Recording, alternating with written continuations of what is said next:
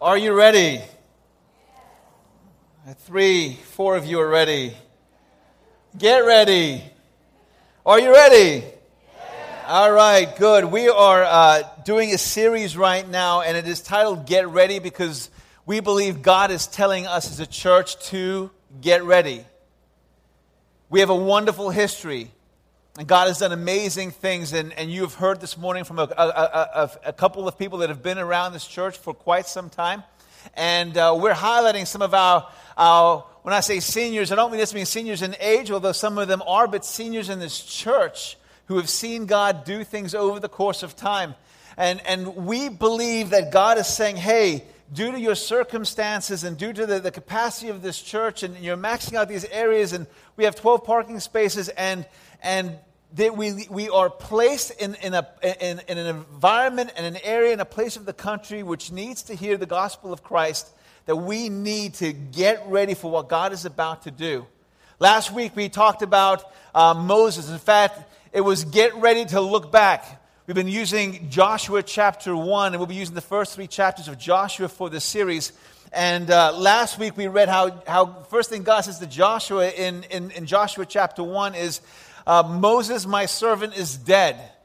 Moses, who had been leading the, the, the Israelites for 40 years, uh, actually a little bit longer than that, right, is dead. And, and then he says to Joshua, hey, get ready. Moses may be dead. Moses my, my, my man. Moses, my servant. Moses, who, who, who performed so many miracles um, through God's authority and power. This man is dead. But Joshua, you get ready. Moses may be dead, but my plans are not dead. and My purposes and my, and my mission is not dead. And so get ready to inherit the land that I'm about to give to you. And we believe God is saying the same thing to us that this season for this building may be over, but his plans and purposes for this church are not. And he has placed us here because he wants us to spread his gospel and to lead people to Christ. And we know that we are overwhelmed in this area of people who do not know Jesus Christ. So, glad tidings, are you ready? See, that was weaker than I think before. Airborne School, 1992. How many people went through Airborne School here? There's a couple people, right? No? I can see them. They're normally probably in the back. Airborne School, 1992. I, I remember it well. Uh, it was the first time I jumped out of a plane. Uh, I was in the Army, had gone through boot camp, and uh, was going through three weeks of airborne school. And how airborne school works is this is that they train you for the first couple of weeks and they teach you how to exit the aircraft, how to, to basically pull your reserve in case of a malfunction, how to steer your parachute, how to land, how to lower your equipment, how to look for dangers and all kinds of things. And so they train you for a couple of weeks, and then that final week, that third week, is what they call jump week. That's when you take everything that you've learned and you actually jump out of a plane. And all of us going through airborne school are excited to be there. We want to be there. Man, you know, just be able to say I'm a paratrooper for the Army is just awesome, at least if you're a guy like me. That's what I thought. And, and so I was excited. I was pumped. And then that third week came, and I remember sitting in the hangar with my parachute. And I could hear the engines of the C 130 begin to pick up. And I faced fear as tough as I thought I was, and the thoughts that began to go through my head were, were simply these Hey, what, what if the guy who packed my chute was angry at the army? True story. This happens. You get some disgruntled guy, he ties a knot in his chute, and the poor gentleman who draws that chute becomes a meat bomb. Okay? Not good. And so I thought, man, what if that happens? And, and then I, I started thinking about all the things they trained us about because they're training you because there are possibilities of accidents and things happening. So I thought, well, what, what happens if, if I, I become a toe jumper? See, when you jump in the military, a lot of times you can have a lot of equipment on. I didn't that particular day. It was my first jump. But when you jump out of an airplane, if you have things tied down like your rifle and canteens and other gear on you, if that cord gets wrapped up and tangled in the plane when you jump out, you leave the plane, but you're tied to the plane. and then you beat, get beaten up against the plane at a high altitude. Well, not that high, about 1,200 feet, but high enough. And then if you don't get knocked out, what they do is they just cut your cord and hope you're not knocked out and hope the chute opens and all of that. So I start thinking, what if, what if that happens? And, and then, then I go, well, what, what happens if I get a static line injury? Here's another possibility. And when we jumped, we had static lines, which were lines that were hooked to a cable in the aircraft that actually pulled your chute out. We weren't free falling. The, the, the static line pulled our chute and deployed our chute once we jumped. And so I remember thinking, man, what happens if I become a static line injury? Because what happens is you have the static line in your hand, and there's about 20 guys in front of you, depending on where you're on the line, and you're walking towards the jump master who is basically beckoning you. He's standing next to the door, and as you come towards him, you hand your static line to him. It's attached to a cable, and he just gathers it up tight. Well, what can happen if the guy in front of you is nervous, which most of the time they are? They throw their static line rather than hand it. If he misses it, it bounces back. And then when you go out, your arm gets wrapped in his static line. His static line is staying in the plane, and you are leaving the plane. Your arm tends to stay with the static line in the plane while you leave the plane. All right? This happens. I had a friend that actually had a static line injury. Thank God it didn't rip his arm off, but every time he flexed from here on out, his bicep was way down here forever. Static line injury. Then I thought, well, what if I make it out of the plane? What happens if I have this major malfunction? This happens too. What happens if I have a partial malfunction and then I fall to the ground? What happens if, if I get mixed up with another jumper tangled in because there are a lot of jumpers in the sky? I Had a lot of fear. Then I thought, what happens if none of that happens and then I get hurt when I land? There was all kinds of things going through my mind. And you would think maybe that was all I feared about, but then my fear went on. What if I didn't jump out of the plane? What if I, I got there and I got to the door and I froze and I couldn't do it? Then what happens to me? What, what would I do in that circumstance? Even worse, what would they do in that circumstance? Make a long story short, I didn't freeze. I didn't have an injury. I jumped out of that plane, but I can tell you this fear made me jump out of that plane. It wasn't because I was brave. I was just more afraid of staying in the plane than I was of dying on the drop zone. And so I jumped out of that plane and I got to the ground and I landed and I stood up. The first thing I thought was, that was awesome. That was great. Let's do it again. And they bust us up, put us on the bus, and yeah, we went and did it right again. Went right back. I got in the, in the terminal. I got my chute. Man, what if the guy who packed the chute was angry at the army? Everything started again. Just because you had one safe jump doesn't mean that they're all going to be safe. My dad had some words of comfort for me. He said, Selwyn, if it's your time to go, God's going to take you whether you're hiding under your bed or whether you're jumping out of a plane. That helped for a little bit, and please, let me be clear on this. Uh, that doesn't justify doing stupid things and blaming God, all right? Like, if you're living, that was part of my job. And even if you're jumping recreationally, like, they don't go stand on train tracks and be like, if it's my time to go. No, you're just an idiot. Don't do that, all right? So, um, I think in many cases for me, it was the fear of quitting that kind of pushed me through. Have you ever had that? Maybe I was too afraid of quitting. It wasn't I wasn't afraid, but I was afraid of not going through with it. Fear defined is this it's a feeling of agitation, anxiety caused by the presence or imminence of danger. How many of you have experienced fear? Come on, we've all experienced fear.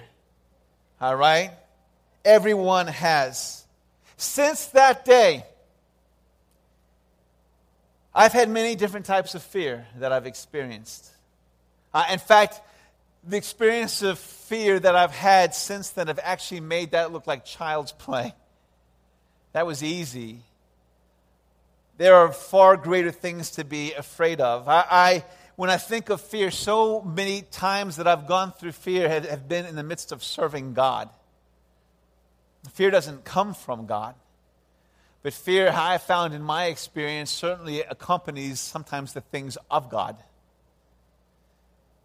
You know, we talk about faith, but honestly, faith, where would faith be if there wasn't fear? If there wasn't fear, it wouldn't really require faith, would it?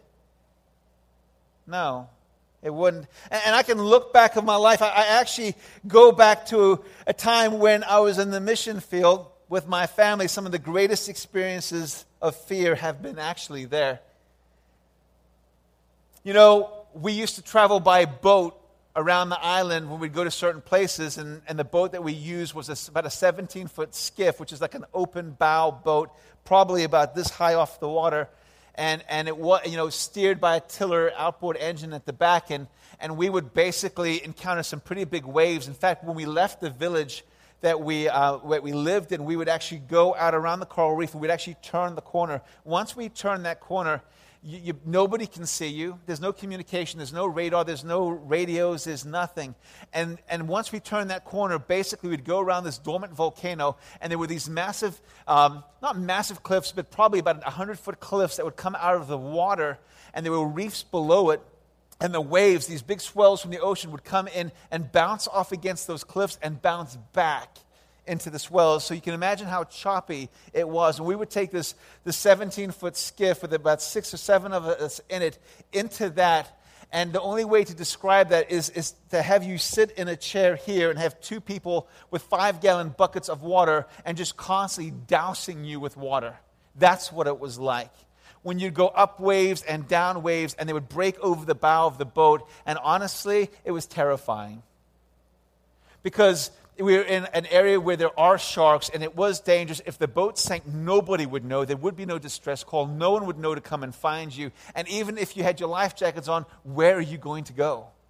There's no, you can't get out from, you'll get bashed up against the coral reefs, and then there's cliffs. You can't get out. And so I'm there with my family, and my kids are young and they don't swim well. And I remember just coming up with a plan go, okay, if we go in or go under, just grab me, I'll grab, you know. And I, that's as best plan I could come up with. And I remember just praying, going, Oh God, you got to help us. And some days it was calm and beautiful, and other days it was not. It was terrifying. The same place I've had fears of sickness where, where it was a place where a malaria epidemic had broken out a few, couple years before, and my kids were getting, or Michael was getting eaten up with mosquitoes. I remember waking up at night just basically sweating, full of anxiety, going, God, man, I need you to protect my kids. And the comforting thing is, I had stood next to the graves of kids, missionary kids that had died of malaria. One family lost all five kids at different times to malaria. I stood next to the graves of missionaries who, who one took a, a battle axe to his head in the middle of the jungle, and he's buried in insignificance in the middle of the jungle.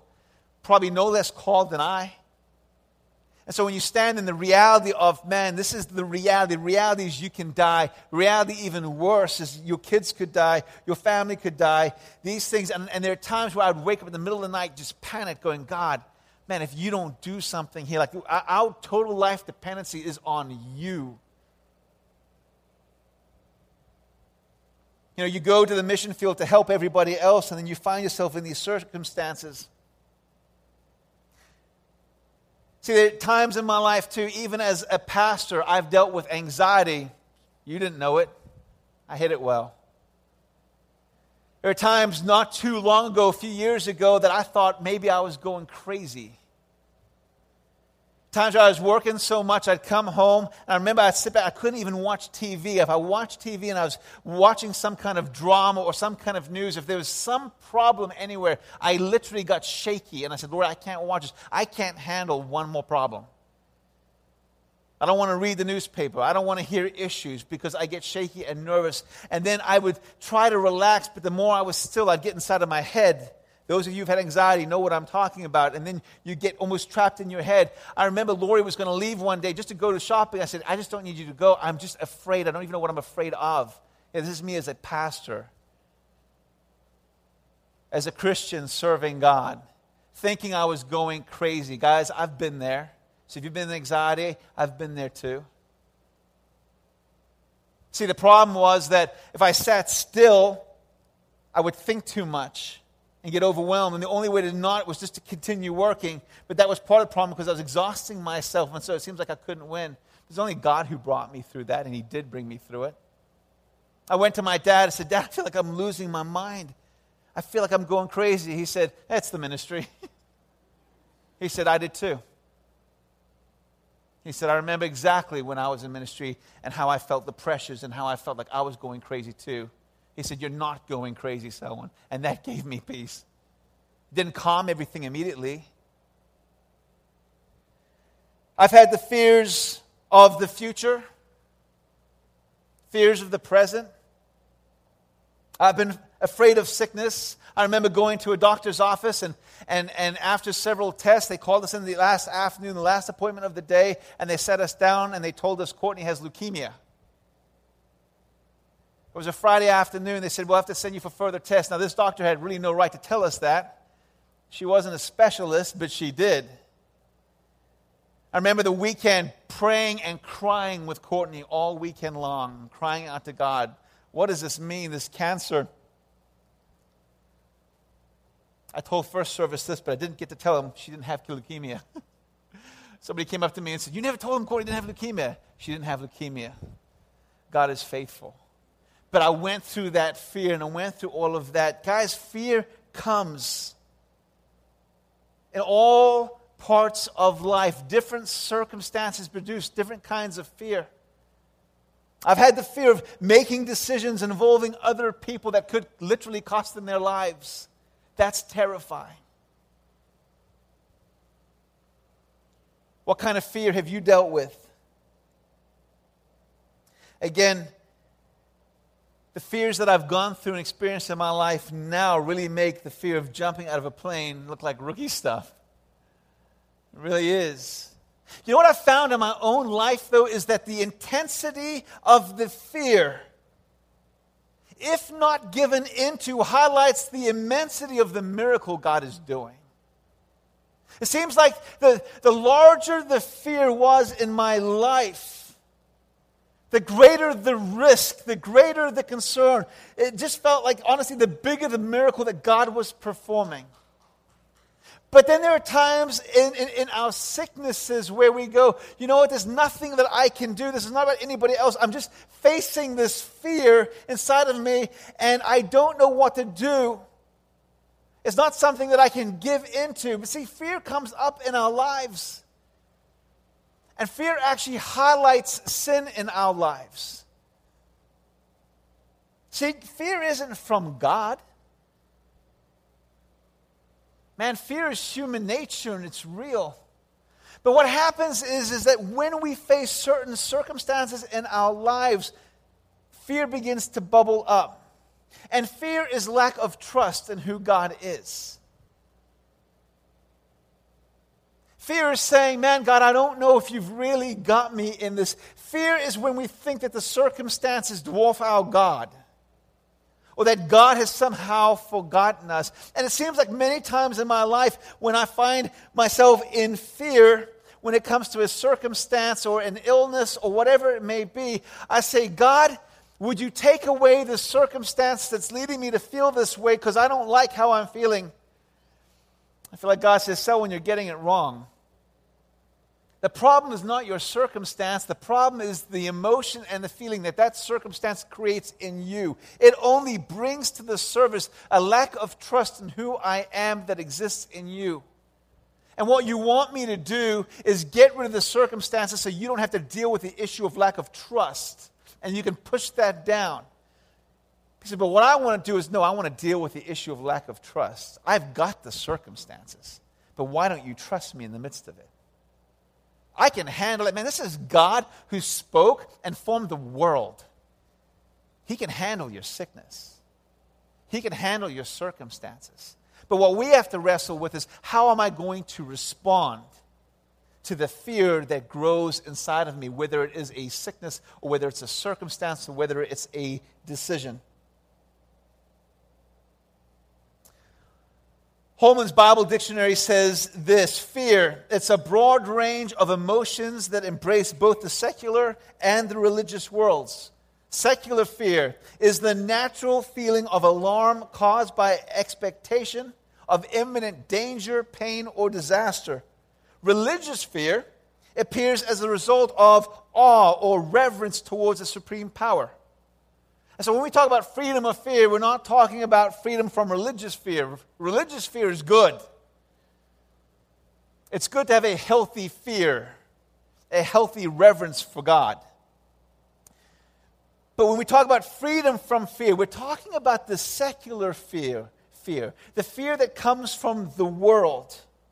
As freedom from fear only comes as individuals trust in God who protects.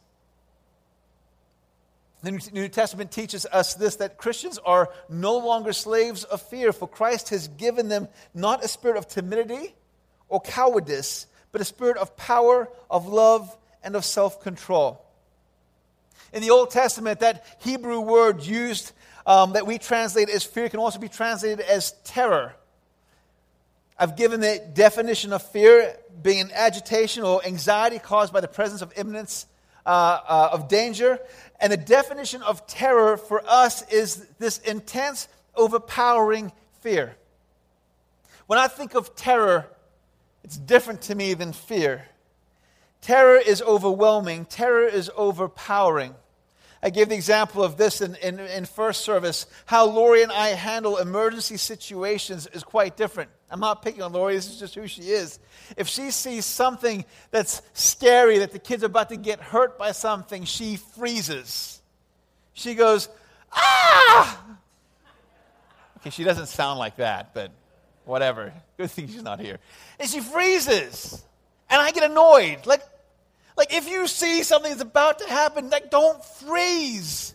My response is, ah, and run after and go do something. But Lori freezes. And we all respond differently, but sometimes that terror, that fear can be crippling. It can cause us to, to, to, to, to freeze, not just in our action, like physically running and doing something, but sometimes in our walks, in our lives, in our spirits. Fear if given into, is crippling. Jesus, while walking on the water, calms his disciples. It's found in Matthew 14, 27 through 31, with these words. Remember, they're in the boat, and it's kind of stormy out, and they see this being walking, this person walking on the water. They don't know it's Jesus. And then Jesus says to them this Take courage, it is I, don't be afraid. Lord, if it's you, Peter replied, tell me to come to you on the water. Come, he said. Then Peter got down out of the boat and he walked on the water and came towards Jesus. So here's Peter. He, he sees Jesus, and Jesus is doing the impossible, and everything in Peter says, Man, I want to be where you are. And he says, Call me, tell me to come to you. And, and, and Jesus Come to me. It's crazy, it's insane. But Peter gets out of the boat, right? Now he, he is walking on water. He is walking on water and he's walking towards Jesus. It is happening. He's in the miracle. It's amazing. It's crazy. And he's walking towards them. And then it says this But when he saw the wind, he was afraid beginning to sink, he cried out, Lord, save me. So he's walking in this amazing, miraculous moment on water. And as he's walking, he's amazed, but he gets distracted from Jesus, who he's walking to. And part of probably the amazement of what he's doing is highlighted by how bad the waves and the wind are. And so as he's walking, he begins to look at the wind. And as he looks at the things that should strike terror into his heart, as he looks at the things that make this impossible, that mean that he should be drowning or sinking, he gets distracted and he begins to focus on those things and he becomes afraid. And he's already in the miracle. It's kind of hard to criticize him when he's walked on water. I haven't. I'm sure you haven't. So he's walking on water, and then, gripped with fear, he begins to sink. And Jesus immediately reaches out his hands and catches him and says, You of little faith, why did you doubt? That's not a fair question. Why did you doubt that you could walk on water, Peter? I think a fair question is why did you think you could walk on water, Peter? Like, that makes more sense. Like, that's more like, don't be stupid. Don't walk, I'm God. You're not. But no, what Jesus says, Peter, why did you doubt you could walk on the impossible? Why did you doubt that? You of little faith. And he kind of rebukes Peter for his lack of faith for doing the impossible.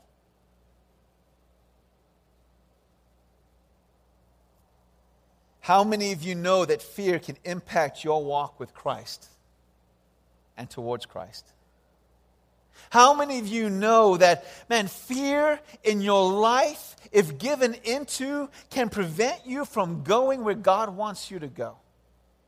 Fear in your life, if given into, can prevent you from being used the way God wants to use you. It can prevent you from seeing and receiving miracles that God wants to do in you and through you. What is fear preventing God from doing in your life? What is fear keeping you from? Has fear hindered your walk with Christ? After wandering in the desert for 40 years, we find Joshua camped out with 2 million Israelites on the east side of Jordan. Getting back to our text on Get Ready. He's camped out on the east side of the Jordan with 2 million Israelites. And I want to read you the first few verses of Joshua chapter 1 and kind of recap a little bit from last week. It says, After the death of Moses, the servant of the Lord, the Lord said to Joshua, son of Nun, Moses' aide, Moses, my servant, is dead. Now then, you and all these people get ready to cross the Jordan River into the land I am about to give to them, to the Israelites. Let me pause there for a second. If you weren't here last week, listen to the sermon or get the CD. Moses being dead is a significant thing that he's saying. Moses, the man that I've used, Moses, the leader, Moses, who was born for this, Moses, who was raised in Egypt under Pharaoh's, Pharaoh's son. Man, I trained Moses for this. This was what his life existed for. Moses, who you saw perform so many miracles under the, through the power of God's name. This Moses, this leader, this man of God, this man that died and God buried him. That Moses is dead. Now it's on you, Joshua. That's scary stuff. If you don't think it's scary, you're not reading it well enough. That is scary stuff. But this is what he says Moses is dead. Now you get ready, and all, with all of these people to cross into the land I'm about to give to them. Then he says this I will give you every place where you set your foot, as I promised Moses. Your territory will extend from the desert to Lebanon, and from the great river, the Euphrates, all the Hittite country to the Mediterranean Sea in the west. No one will be able to stand against you all the days of your life. As I was with Moses, so I will be with you. I will never leave you nor forsake you. Be strong and courageous because you will lead these people to inherit the land I swore to their ancestors to give them. This is like deja vu for the Israelites, right? when you think of Israelites, maybe not for these particular individuals, they had been here before, 40 years earlier. Their parents found themselves basically camped on the outside of the promised land, didn't they? 40 years earlier, everything that God had said to them, God freed them from Egypt. God, God produced these amazing miracles right? He parted the Red Sea. He led them by a pillar of fire and a pillar of cloud. He fed them with manna. He did all of these amazing things, countless miracles that he performed and God did. And, and, and he leads them to this promised land and they're there. And the story goes like this in Numbers 13. They send the spies out and the spies come back with this report, except for two of them. The report goes as follows We can't attack those people they are stronger than we are. And they were spread among the Israelites, they spread among the Israelites a bad report about the land they had explored. They said, The land we explored devours those living in it. All the people we saw there are of great size. We saw the Nephilim there. The descendants of Anak come from the Nephilim. We seemed like grasshoppers in our own eyes, and we looked the same to them. And so Caleb and Joshua come back saying, No, listen, yes, it's these guys are big, and yes, the obstacles are there, but man, God has given us this land. We can do this. And the other guys say, hold on a second. No, no, we can't attack these people. There's no way. We seemed like grasshoppers. We were tiny compared to them. And We seemed like grasshoppers to them, and we felt like grasshoppers ourselves. And they turned the people's hearts to fear. And the people lost hearts. They lost their heart. They lost their, their, their, their, their confidence in God because they faced great odds. And they didn't believe God would do what He said. You know, it's, it's funny because we can look at these guys and we can say, you know what? I don't know how they could do that. I mean, God, they were there when Moses held out that staff over the Red Sea and the waters parted. I mean, they had to walk through the Dead Sea as waters towered above them. I mean, how could they possibly doubt? They were following a, a pillar of fire and a pillar of cloud like every day. And God led them to these places. Like, how could they back away from God now? How could they be so afraid? You know what's sad that in our lives is how many things that God does for us that we begin to take for granted. How many times we look back at our own lives and maybe there's a miracle that God has performed, but maybe it was a while ago. Can I, can I say something just to be generic too here? The fact that you can even take an, another breath right now is a miracle from God. The fact that the sun's going to set, the fact that life can come, the fact that the seasons change, we live. See, see, the Bible says that the heavens and the earth declare His glory. And we live in the midst of all of this, and yet what we find ourselves fearful. Can I also say this? Let me, let me say that some of my greatest times of fear have been right in the presence of where God had led me. See, sometimes it's easy for us to kind of criticize the Israelites and go, man, I, I wouldn't have done that. Because, I mean, if I had seen the waters part, man, honestly, how come you're here? What miracle has God done in your life to bring you here? Where were you emotionally? Where were you physically? Where were you, were you, were you before you knew God? And what has He done to bring you here? And what reason? What reason can you give that He now earns your lack of faith and trust in Him? See, it's true in my life too. I, I honestly, when we went to the mission field, felt like like God said, hey, you're going to go. And, and, and honestly, we went away for a weekend before all this happened. We felt like, we just felt the sensing that God was doing this. And we went to pray and we prayed and, and, uh, and said, we just want God to kind of speak to us and tell us, yes, go, no, don't go. And we went away praying and we didn't really hear anything from God except we just had this feeling like, no, we're supposed to do this. And so what I said was, we said, okay, let's just agree that to move forward with this and say, okay, God, would you confirm this through Lori as we move forward? We don't want to move out of your will. And God did. He confirmed it through Lori. But the reason why I asked that was because Lori was not in favor. Lori's not a camper to go live in the jungle in a tent for seven months. Listen, if Lori comes to me and says, Yes, God is doing this, I know God is doing this, you know? Because that's not likely. It's like saying, me saying, God's called me to the mall to do ministry. That's not going to happen unless God says that, all right? This is not me. So Isaac said, God, if you're going to do this, would you confirm it? Because we move together, Lori and I in moves of faith.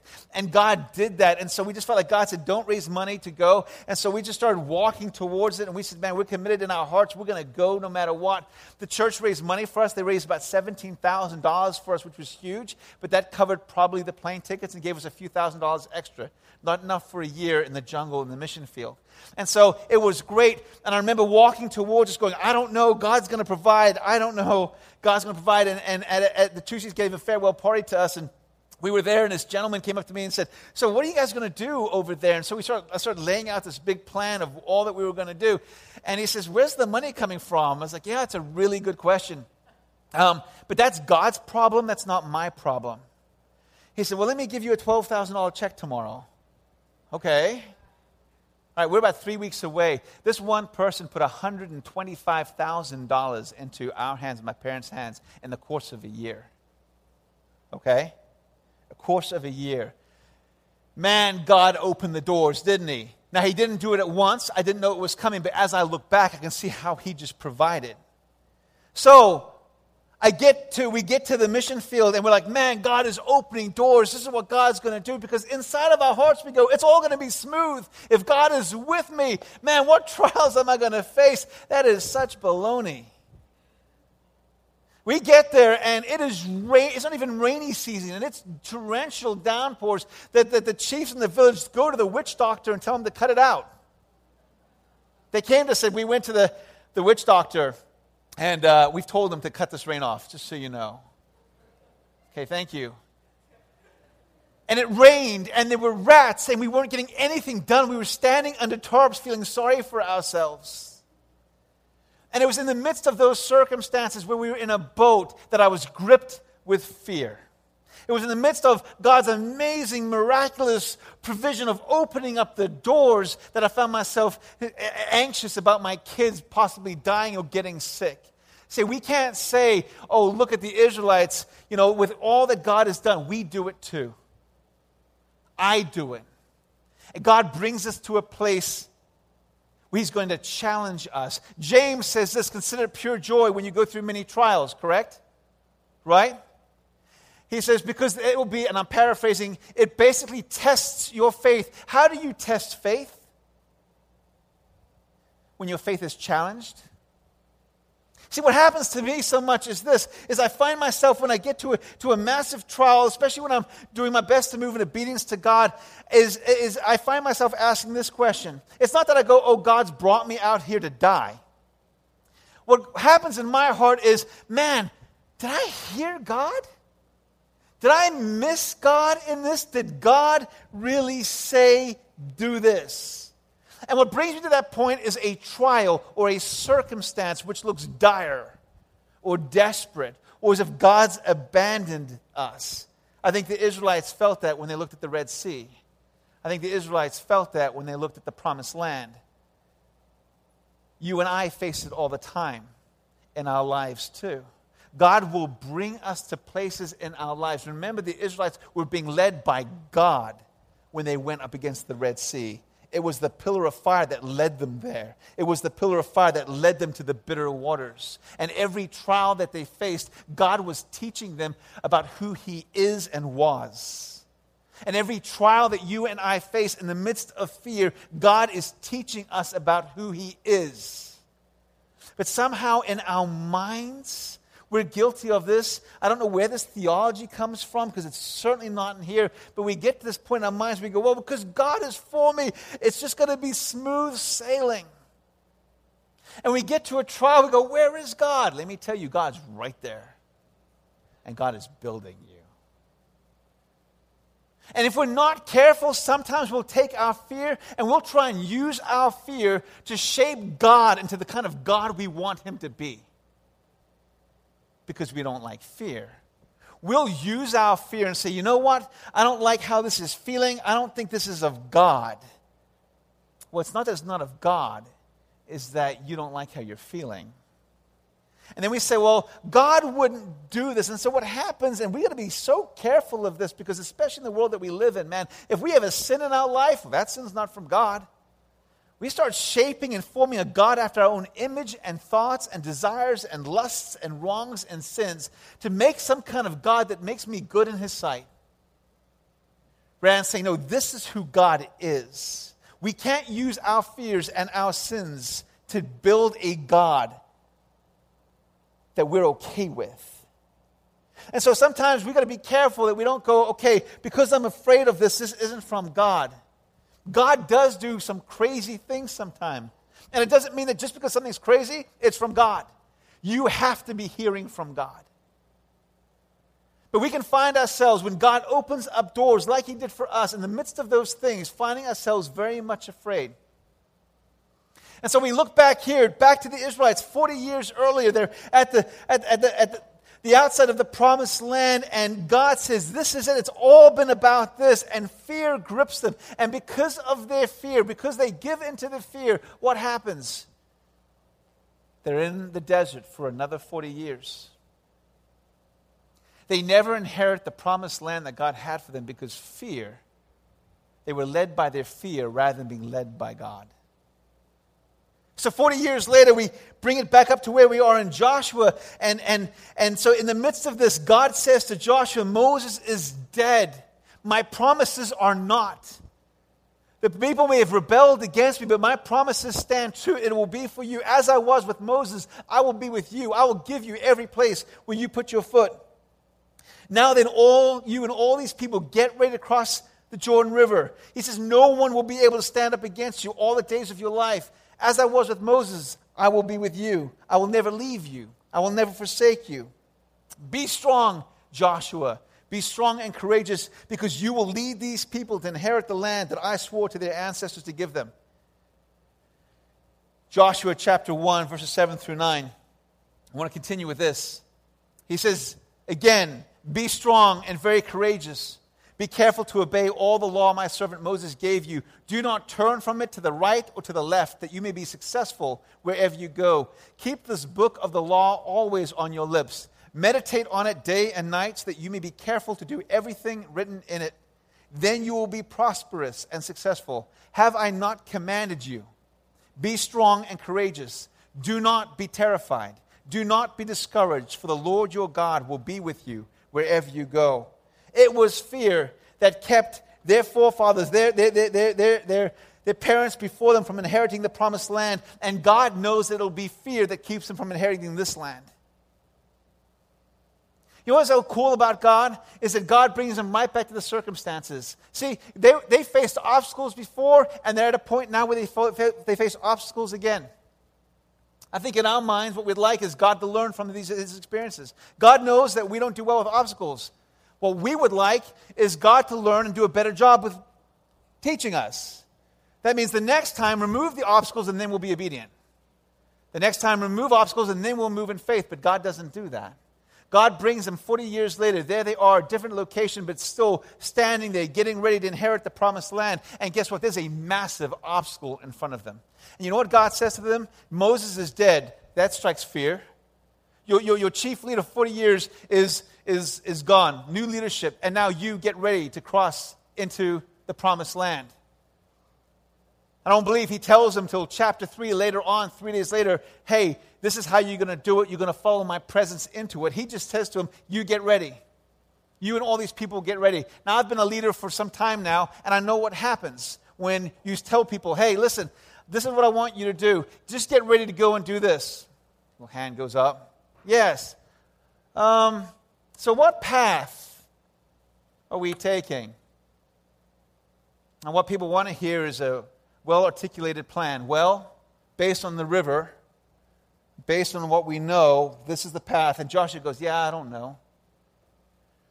Another hand goes up. Well, Joshua, I got little kids, and that's really kind of high. How do you suppose that we get this through, right? Now, guys, I'm just guessing this happened, but we are dealing with people and we are dealing with two million of them.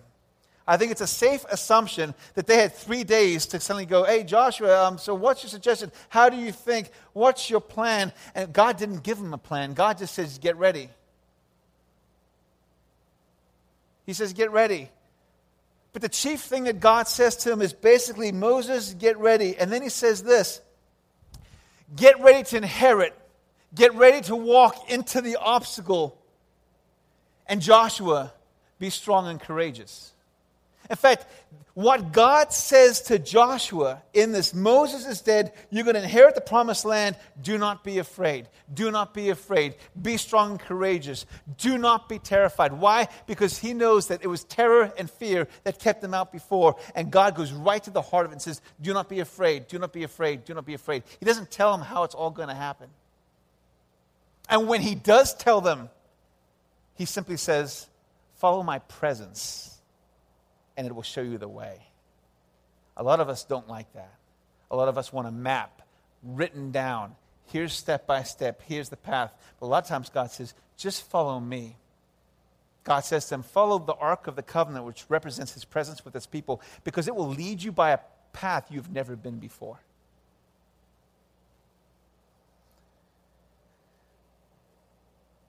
Be strong and courageous. We feel that this is what God is saying to us as a church. We feel like God is saying, hey, glad tidings, get ready. We don't feel like God has given us this clearly defined path. The temptation in me is to try and create one. I don't feel like God's given it to me. I don't feel like God's given it to the board. But we feel like God is saying, no, get ready.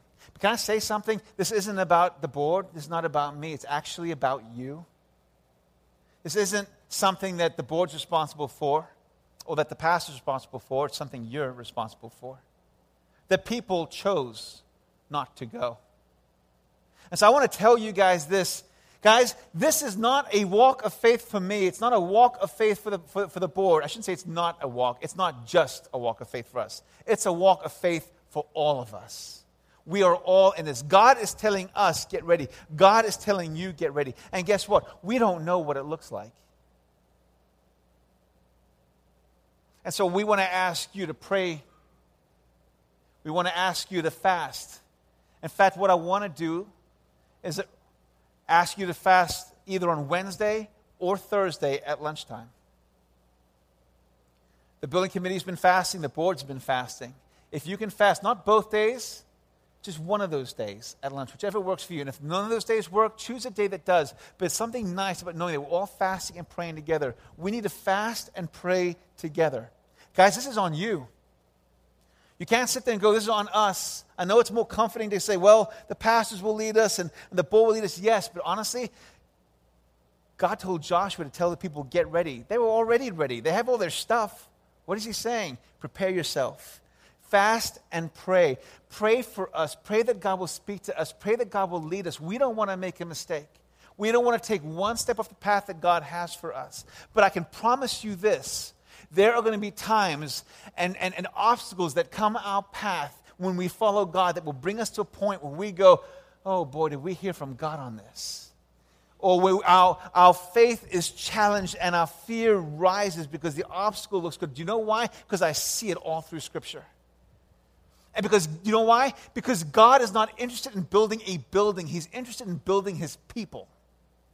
And he builds us, like it says in James, that we consider pure joy when he tests our faith. And that testing of our faith develops perseverance. You know what perseverance is? Basically, a never quit attitude. That no, I, though he slay me, I will serve him. I am going after God. And we are going to do this together. So I'm asking you, the leadership is asking you, will you pray with us? Seriously, will you pray? I'm asking a question now. Will you pray with us? I mean, we need you to pray with us. This is not like, hey, if you feel like it. No, we're counting on you to pray for us. You want us to hear from God? You pray for us. And guess what? Because nothing can happen in this church until this membership votes. You have to pray. You have to hear from God. And I gotta be honest with you, when you vote on something, guess what? Nobody wants to hear from you. They want to hear what God has said to you or the way God is leading you. That's what you expect from me. That's what you expect from the board. You want to know not what Selwyn thinks, what has God said?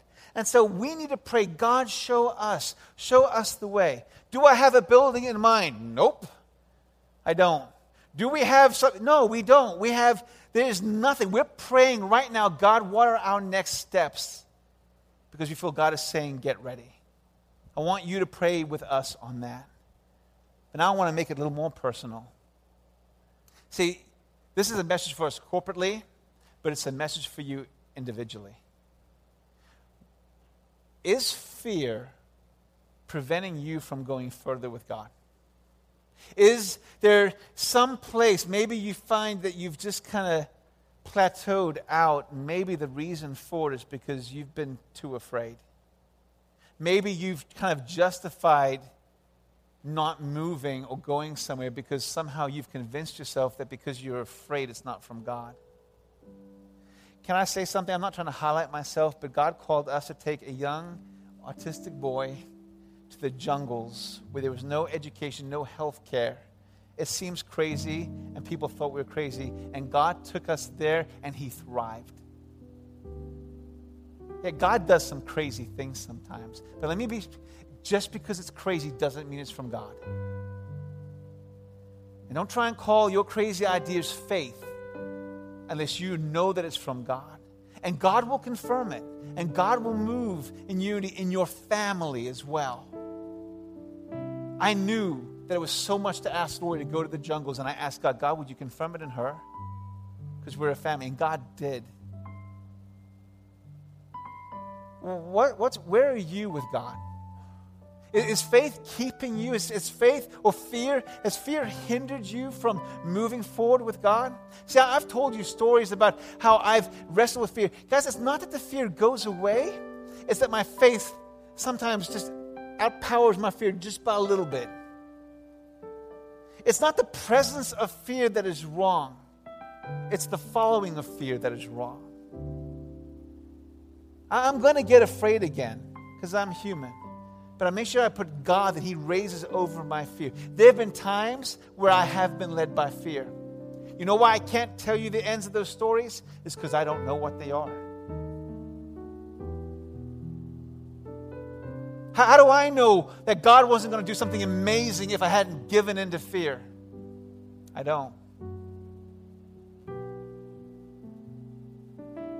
You can find yourself following God. You can find yourself right in the presence of God and, and where He is and still give, facing fear. Guys, do not be led by fear, be led by God. And there are times where, in the midst of craziness, He might look at you and say, Why did you doubt? Like He said to Peter, Why did you doubt walking on water? Are you following God? Are you hearing from Him? God wants to take you places. His promises for us, Jeremiah 29 11, I know the plans I have for you, declares the Lord.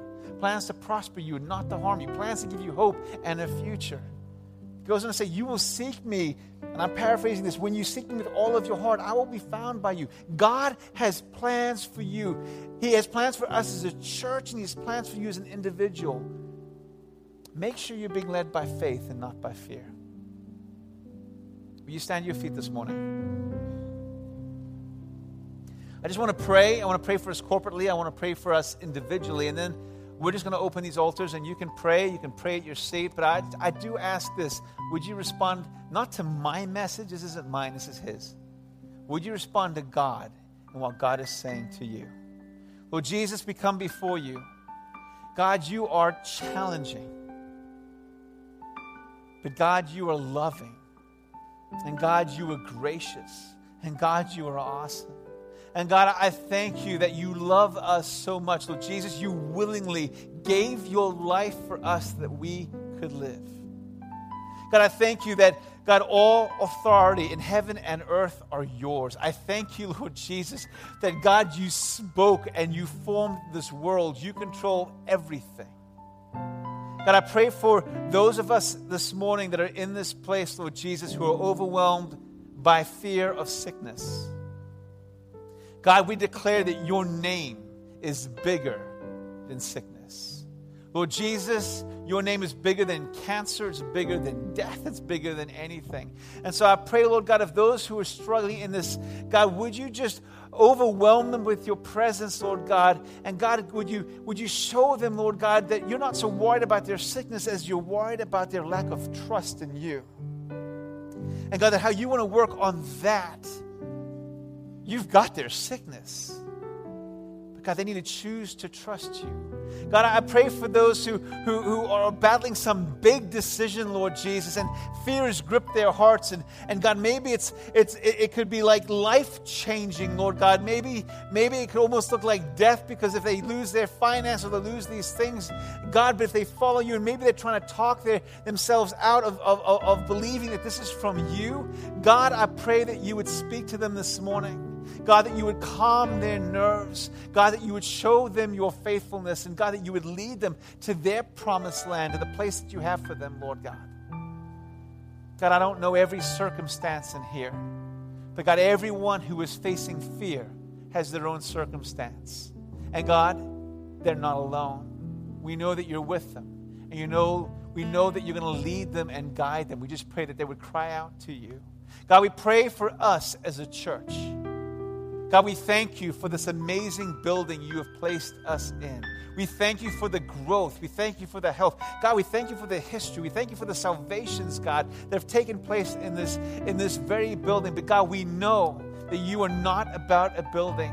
And God, we thank you that you're telling us to get ready. Help us to focus on you. Help us to hear you and to follow you, Lord God, and not to give in to fear, Lord Jesus. And God, help us to be the church that you want us to be. God, help us to reach the multitudes of people that we are surrounded by that do not know you. And bring us into a spacious building, God, where we have room to bring them all in, we pray. God, that your name would be glorified and your kingdom built. Lead us according to your will, we pray.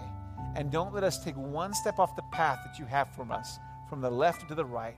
In Jesus' name, amen. Would you respond to him? These altars are open. If I have some deacons here, they can join me for praying. That would be awesome. If you want us to pray for you, we're here. We love you guys. Please fast with us and get ready. Amen.